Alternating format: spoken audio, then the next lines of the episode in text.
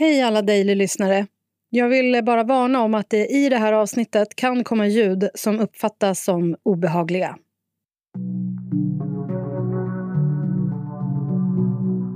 Återigen så har en svart man skjutits av polisen i USA.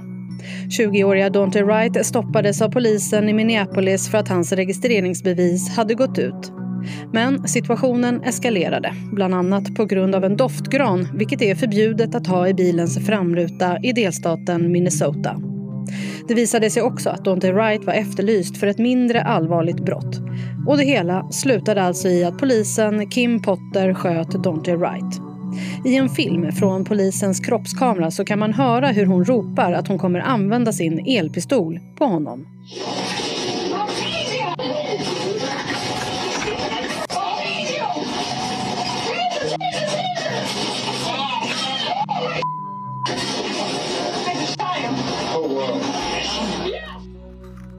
Men istället för att använda elpistolen så sköts han med en riktig pistol och avled senare av sina skador. Polisen Kim Potter togs ur tjänst efter händelsen och greps häromdagen misstänkt för vållande till annans död. Hon släpptes senare mot borgen i väntan på rättegång. Sen skjutningen har det varit kaosartat i Minneapolis. Demonstrationerna har beskrivits som ett slagfält med militär och tårgas. Inte långt ifrån händelserna i Minneapolis så pågår rättegången mot en man som dödade George Floyd för snart ett år sedan. Hur kan det här få hända om och om igen i USA? Hur kommer det sig att polisen inte förändrar sitt arbete? Och hur kan händelsen påverka rättegången i George Floyd-fallet? Det här tar vi upp i dagens Aftonbladet Daily. Jag heter Jenny Ågren. Och vi ska snart prata med vår utrikespolitiska kommentator Wolfgang Hansson. Men först så ska vår korrespondent i USA, Emily Svensson, få rapportera lite om de demonstrationer som har varit efter dödsskjutningen. Inledningsvis under dagen så var det en fredlig protest. Men sen så fort mörkret föll så blev det allt mer laddad och spänd stämning här.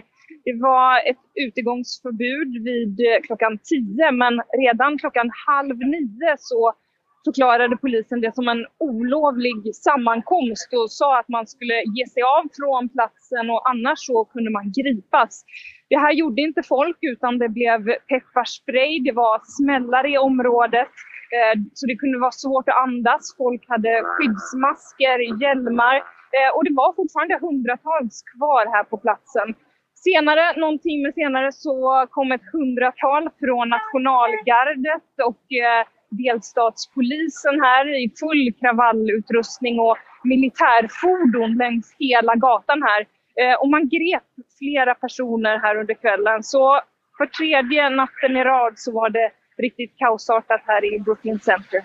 Men det finns också nu en hotbild mot den kvinnliga polis som sköt Daunte Wright. Vi hör Emily Svensson igen. Ja, men det finns en hotbild och även där så har man runt hennes hus rest såna här stålstaket och betongbarriärer. Det finns polisbilar på plats. Man har satt upp skyltar om att man inte får parkera på gatan. Och alla som kör in i området får en varning på mobilen om att man kan vänta protester där de kommande dagarna. Mm. Vi vet ju bland annat Derek Chauvin som nu är i rättegång för George Floyds stöd. Eh, även hans hus blev bland annat vandaliserat och med att skriva mördare på huset och så vidare. Så även mot Kim Potter finns nu en reell eh, hotbild. Så, nu ska vi ta och lyssna vad Wolfgang Hansson säger. Nej, det här är ju ett, ett mönster som vi ser upprepas hela tiden på olika håll i USA. Att, att eh, vita polismän eh, behandlar svarta på ett annat sätt än, än man behandlar den övriga amerikanska befolkningen och, och att det väldigt ofta slutar med att det som från början är en rutinmässig konfrontation eller en rutinmässigt stopp av en individ slutar med att den här personen eh, mister livet, eh, särskilt om han är, är svart. Eh, Wolfgang, det är också så här att det här inträffar samtidigt som rättegången mot Derek Chauvin, mannen som dödade George Floyd, medan den pågår. Ja, och det är det som gör det så extra känsligt. Eh, eftersom försvaret, alltså den här polismannen vill ju hävda då att det här, eller polis, rättare sagt polisen generellt, myndigheterna vill ju peka ut den här polismannen som ett enstaka rötägg, att det var på grund av att eh, han gjorde fel och misskötte sitt jobb som, som Floyd miste livet. Eh, istället för att eh, se det här som ett lite större problem. Och det är klart att när det här då händer igen och dessutom i, i samma stad eh, och så nära varandra, eh, att det blir en ny dödsskjutning, då är det klart att eh, då, då förlorar ju det eh, det sättet att försöka förklara det hela i, lite grann i relevans. Och det gör ju då att folk blir extra upprörda. Det har ju varit demonstrationer nu fyra kvällar och nätter i, i sträck i Minnesota. Och det har ju då ofta börjat fredligt på, på kvällen. När man har samlats men eftersom det då råder ett utegångsförbud efter sju på kvällen så har polisen använt tårgas och då har det blivit bråk och sen har det blivit plundring och så vidare. Och det är ju lite grann samma mönster som vi ser eh, från eh, i somras i USA efter det att Floyd hade blivit dödad. Och det verkar ju så här eh, som att eh, utifrån sett så, så, tycker ju många liksom att polisen i USA skulle behöva reformeras eh, och att de borde ha lärt sig någonting av händelserna kring George Floyd. Men hur ser polisen på sig själva? De försöker ju hela tiden hävda att det här handlar om, om enstaka poliser som gör fel snarare än att det skulle vara ett systemfel i, inom polisen som sådan. Och man vänder, vänder sig väldigt mycket mot att eh, de här påståendena om att polisen skulle vara rasistisk och att det skulle vara liksom en, eh, en strukturell rasism inbyggd eh, hos polisen. Eh, och det gör ju att man inte eh, tar itu med de här frågorna på allvar utan man försöker lappa och laga lite grann sådär försiktigt. Och när man då får en, en polisman dömd eller en avstängd eller någon slutar så tycker man att okej, okay, då är problemet löst, nu fortsätter vi som tidigare. Uh, och det är, det, det är ju därför det här upprepas hela tiden och att det, det aldrig tar slut och det är det som gör så många, framförallt svarta men även vanliga amerikaner upprörda och förbannade. Kvinnan som sköt Daunte Wright greps alltså tidigare i veckan och anhölls misstänkt för vållande till annans död. Kvinnan, Kim Potter, har arbetat som polis i över 25 år och släpptes efter att ha betalat borgen. Hon riskerar 10 års fängelse och hundratusentals kronor i böter. Men har det någon betydelse i det här fallet att polisen som sköt är kvinna och har arbetat så länge inom polisen? Vi hör Wolfgang Hansson igen. Nej, jag tror faktiskt inte det. Eh, jag, jag, tror att det, det, det, viktiga här är att hon är, att hon är vit och han som blev dödad är, är, är svart. Och eh, sen säger hon att det var att hon gjorde det här av misstag, att hon tog fel på den vanliga pistolen, eh, den riktiga pistolen och, och e, den elpistol som eh, väldigt många poliser i USA är utrustade med. Att hon egentligen bara försökte så att säga eh, sätta honom ur spel och inte döda honom. Men i det upp eh, upptrappade läge som nu råder i, i särskilt i, i Minnesota så, eh, så tror jag inte det spelar så stor roll. Och inte heller det faktum att hon har blivit åtalad för dråp och hon greps ju eh, kort också här innan hon släpptes eh, mot borgen. Det är ändå så att folk är upprörda och de har, de har svårt att tro Många tycker ju liksom att, jag menar hur kan man ta fel på en vanlig, på en riktig pistol och på en elpistol? De, tyck, de, de tror helt enkelt inte på den här historien. Eh, så därför så tror jag att det, det saknar betydelse i det här fallet att hon är kvinna. Och när George Floyd dödades då satt Donald Trump som president. Nu sitter Joe Biden i Vita huset. Hur har han reagerat på det här?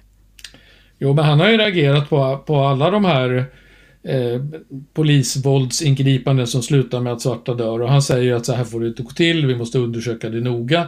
Men samtidigt så är han ju väldigt noga också med att hävda att eh, eh det här det är okej att demonstrera men det här berättigar inte till att man får använda våld mot polisen eller att man får plundra och bränna ner vare sig polisstationer eller butiker eller någonting annat. Så att han försöker ju liksom eh, sätta sig lite ovanpå så att säga men han, eh, han har ju lovat att eh, han ska försöka ta itu med, med, med rasismen inom polisen och försöka reformera den från en nationell nivå. Um, och Eh, vad kan det här nu, de här senaste händelserna få för effekter i eh, George Floyd-rättegången? Ja, det är klart att eh, det blir... Nu, nu är i och för sig... Det känns ju som att bevisningen är, är ganska övertygande mot polismannen. Eh, det var i och för sig... I, nu har polismannens eh, försvar haft in en, eh, en rättsläkare som har hävdat att, då att det var, kan ha varit andra saker som gjorde att George Floyd dog, som droger och hjärtfel och att han låg i närheten av en, ett avgasrör och så vidare. Men annars är ju bevisningen ganska överväldigande för att eh, hans död orsakades av den här polisens eh, nackgrepp på George Floyd. Eh, så det är klart att det, de flesta utgår väl från att det blir någon form av fällande dom, men skulle det inte bli det och skulle det liksom bli ett, Eh, ett ganska lågt straff, då är ju risken väldigt stor för att det blir omfattande kravaller och demonstrationer runt om i hela USA. För det, det här är ju liksom nästan som att eh, sätta en tändsticka till en gaslåga, liksom att det är ett sånt uppdämt eh, missnöje eh, bland många så att eh, allt annat än en fällande dom kommer ju att eh, mottas väldigt eh, aggressivt av, av eh, befolkningen. Och så får man också se då vad som kommer hända med den kvinna som sköt hon till Wright. Ja, hon kommer ju nog ställa sig inför rätta och, och det, det, är ju kanske på sätt och vis ovanligt eftersom polisen då hävdar att det var ett misstag och då brukar det inte alltid leda till en rättslig prövning. Men eh, i det här fallet så, så är det ju uppenbart att polismyndigheterna och, och myndigheterna överhuvudtaget i, i Minneapolis inser ju eh, sprängkraften i det här som har hänt och, och vill visa att de är beredda att agera liksom för att försöka rätta till saker och ting. Så vad tror du Wolfgang, kan det här, den här gången nu få polisen att faktiskt försöka förändra sig? Ja, man kan ju alltid hoppas. Det har ju, vi, har ju, vi har ju sett så otroligt många sådana här fall under de senaste 20-30 åren. Eh, och det har ibland slutat med eh, väldigt stora eh, kravaller och, och, och, bråk och så vidare.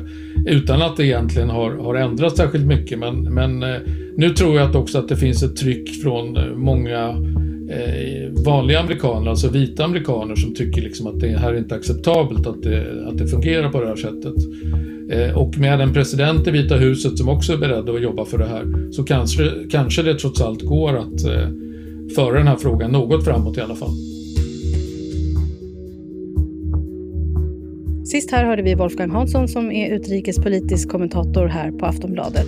Och tidigare så hörde vi också Emily Svensson, vår korrespondent i USA. Jag heter Jenny Ågren och du har lyssnat på Aftonbladet Daily. Prenumerera gärna på oss i din poddspelare så missar du inga avsnitt. Vi hörs igen. Hej då. Du har lyssnat på en podcast från Aftonbladet.